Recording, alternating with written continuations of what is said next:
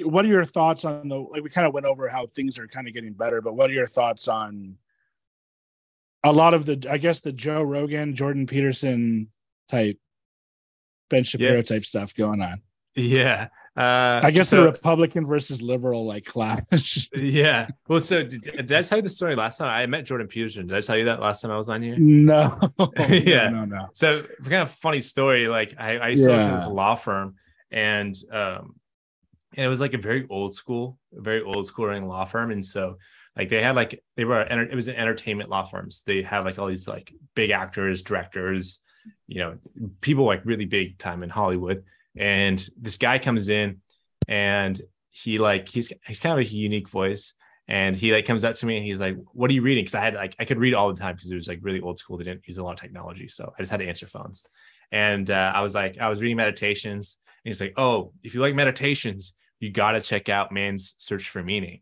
And I was like, all right, I will. Oh, and then and then he like went off. We we talked about meditations for a while. We talked about stoicism, and then he went off. And then like two weeks later, he had that like interview uh on like I think it was the BBC where it was like the thing that made him famous. Like he like stumped this interviewer really hard. It was Jordan Peterson. He like stumped the interviewer really hard. And then he like blew up. It was like after he put out 12 rules for life. That's why he was there. It was he's consulting about 12 rules for life. And so he blew up. But yeah, I don't agree with a lot of what he has to say, but you know, he gave me a great book recommendation. Uh, but to answer yeah. your question, but to answer your question, um, like, yeah, I know that was a big that was a big aside, but you know, no, I, that was a good story. Any any type of meeting of somebody like that is is a good story. Yeah, yeah. I mean, I, so I, he just so he just randomly came up to you and kind of like patted you on the back and was like, "What are you?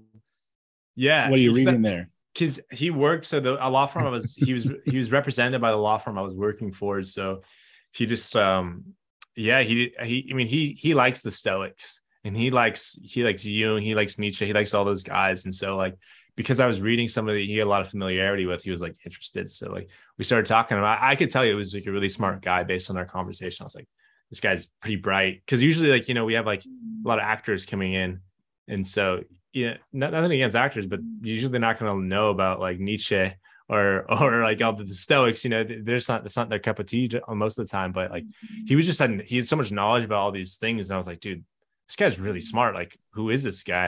And then I realized he was Jordan Peterson later. I was like, oh, that actually makes a lot of sense.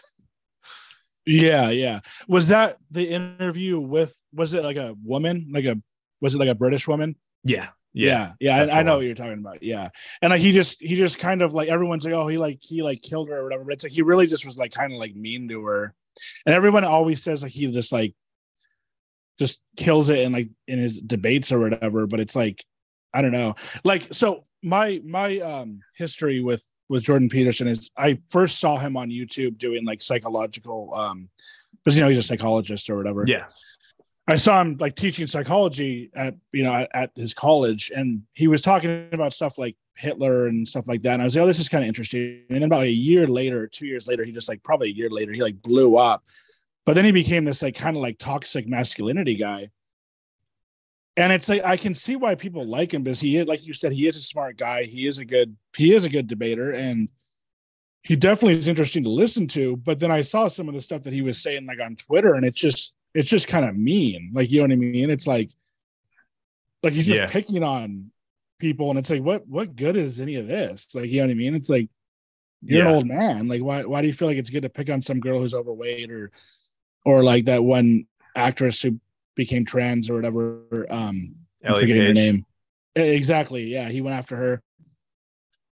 But yeah, in general, I do I do like listening to those guys like him, Ben Shapiro, Joe Rogan, even though Joe Rogan is kind of more moderate, but like he's he kind of seemed to like during COVID, he kind of seemed to have a lot of like kind of like conspiracy theory type people on. Yeah, he had some advocate for during COVID for sure.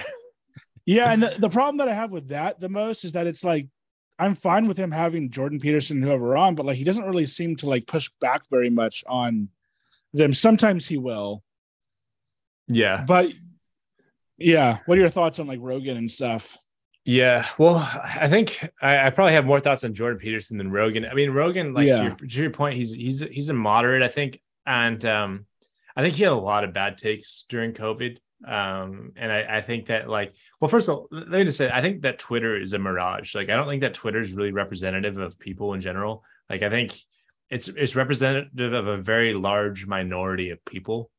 And I think that if you give it too much credibility, like I think a lot of places cater to Twitter because it makes a lot of noise, but I don't think that's it's really representative of how the general population feels about things.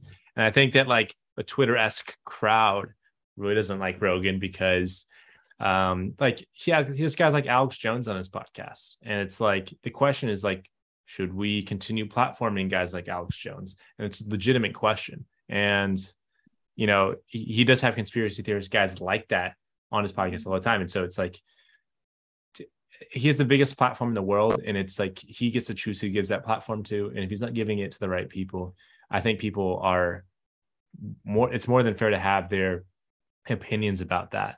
But i think you know if you listen to what he says yeah i don't i don't disagree with a ton of it but i also don't listen to him that much. I think that most of the time he's just trying to ask insightful questions to get a good episode and i'm not going to fault him for that.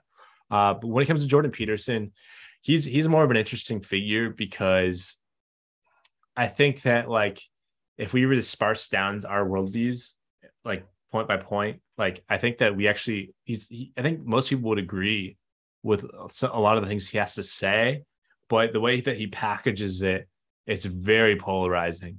And to your point, like when he's making tweets about Elliot Page, he's arming these people to to go against what he says. And I think that like the reason why he has such a following is because you know he spends a lot of time talking about hierarchies.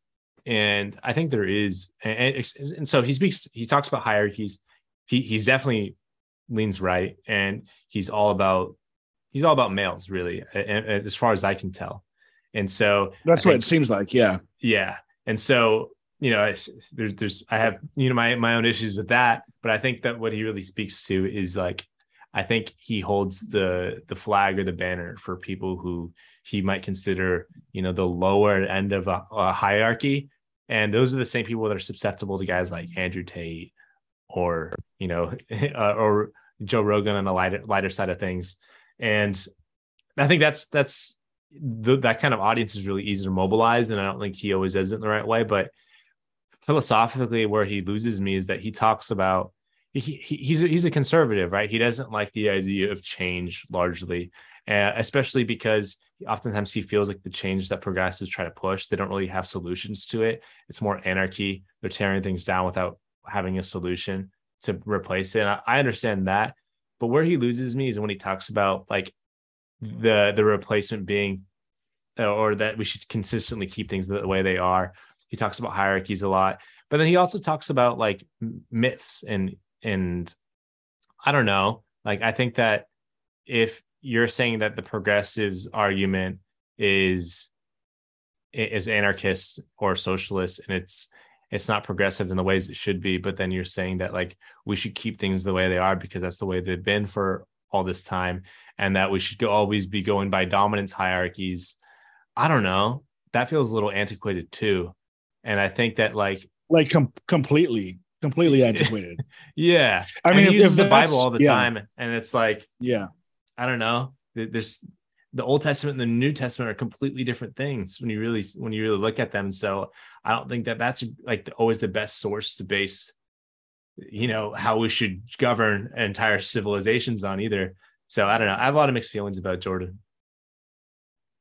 Yeah, that's a big question for well, first of all, yeah, like that that old school way of thought that he has, which is basically we should just keep the things the way they are, is just to me, it's just completely outdated. And it's like if he is pushing for like men over women, which he never like comes out and will say directly, but it's like that's essentially what he's saying, kind of, right? Is that like we should just keep it like men, like have a men driven nation. But um the, that's the big question though, right? Is like I'm all for change and I'm all for making things better, mainly in the workplace. Like I just so I just lost I'm a delivery driver for Amazon. First of all, it's a really hard job. I just lost my job like three weeks ago.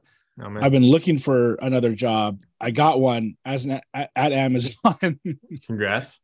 But it's like it, it puts you in a situation just by losing your job. I got laid off, didn't get fired or anything. We're like I have no health insurance. You know, I have like very little time to go back to work to make money. It just doesn't seem like a great situation to be in for anybody. I don't know how anybody's doing it the way that they are. It seems like when I look around, I'm like, how are people living in this type of society? So I think that change is good, but the big question is, in terms of that type of thing, the big question is, is like you said, is is there a is there a solution to the change? And I think it would be going more towards like socialism or something, right? Which people like him just don't want. So, like, do you think that there is a good solution to to the problem? Yeah, I mean, my, my whole thing is I'm I'm all about solutions. Like if, if I were to boil down my philosophy to, to to like one thing, it would be like there should be changes, but we should also have solutions to those changes. Uh, because I think a lot of times people are like very content with being like, this is fucked up. And then dot to, like there's nothing else that comes after that. Or like, we should yeah. tear this thing down. And it's like, okay, then then what? You know? And so like yeah. I think it's really important to think about what comes next and what could potentially be solutions. But to the point that you just raised i think that's like one of my biggest political instincts is to think that that's bullshit which is that like i just don't think that that like healthcare should be so closely tied to employment. It's like i have healthcare. I have great healthcare but it's only because i'm employed. And if i wasn't employed and i got sick I would be fucked. Can I swear on this podcast? Yeah. okay, cool. Of yeah. course. Yeah, yeah. Yeah. I would be, I would be like in ruins, you know, and I think that that's like a really, you, I just don't think that's ethical to go back to the beginning of the conversation to, to tie medical to say like, okay, you're okay if you get sick as long as you're employed. I think that like people should be able to get laid off or we get fired and have a job and still, you know, be able to take care of themselves eh, just because they're sick. Like that just makes complete sense to me. And it's also like it's something that is completely realistic economically too. Um, it's just tough because democracy is really slow and it will always be slow because you know there's there's a lot of bureaucracy within democracy and so you know it's just it's one of those things that you know i think that uh, i think the left could benefit from being more proactive about I mean, we did have um, you know Obamacare that was you know meant to address this, but you know it's just really hard to come up with a uniform healthcare system for a, a nation as big as the United States.